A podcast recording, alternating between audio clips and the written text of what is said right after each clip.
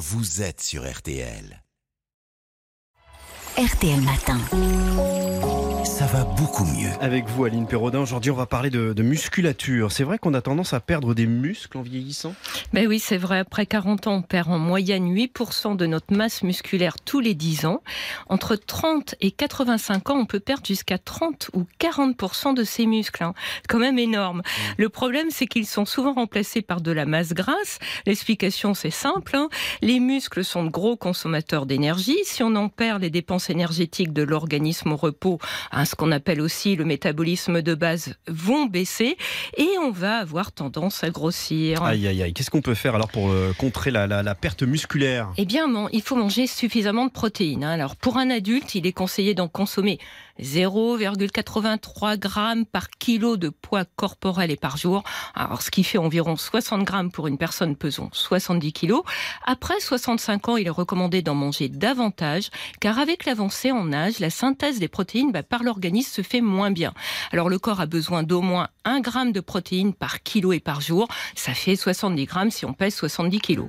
Alors l'apport doit être quotidien pour l'entretien des muscles, ce qui demande d'en consommer à chaque repas. Ah ben, on peut trouver ces, ces protéines dans quel aliment alors? Alors la viande est riche en protéines. hein. Un Ouais. steak de bœuf de 125 grammes ou une cuisse de poulet apporte 25 grammes de protéines. On en trouve aussi dans le poisson. Une portion de 170 grammes en fournit au moins 30 grammes.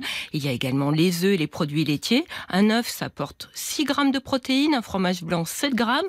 Et on trouve aussi des protéines dans les végétaux, notamment dans les légumes secs, le soja et les fruits à coque comme les amandes et les noix. Par exemple, 100 grammes de lentilles, eh bien on apporte 10 grammes. Alors c'est bien de varier les sources de protéines animales et végétales pour couvrir ses besoins quotidiens. Lors des repas, on va donc alterner viande, volaille, poisson, œufs et équivalents végétariens et on complète avec deux ou trois produits laitiers par jour. et, et les protéines végétales, ça vaut les protéines animales? Bien, pas toujours, parce que les protéines animales contiennent tous les acides aminés essentiels, mais et ce n'est pas le cas avec les protéines végétales, hein, hormis le soja. C'est pour cela qu'on recommande d'associer au cours d'un même repas les céréales et les légumineuses pour avoir des protéines complètes. Par exemple, hein, on peut manger une salade de haricots rouges avec du maïs, un curry de lentilles avec du riz, un couscous végétarien avec de la semoule et des pois chiches accompagnés de légumes. Ouais, Ça y est, j'ai faim. Bon, Aline, l'alimentation fait pas tout, hein, j'imagine. Il faut aussi bouger pour entretenir ses muscles. Eh oui, vous avez tout compris, Marina. L'assiette ne fait pas tout. Il faut bouger. Marcher, c'est bien, mais ça ne suffit pas. Il faut également travailler en résistance pour solliciter au mieux les muscles.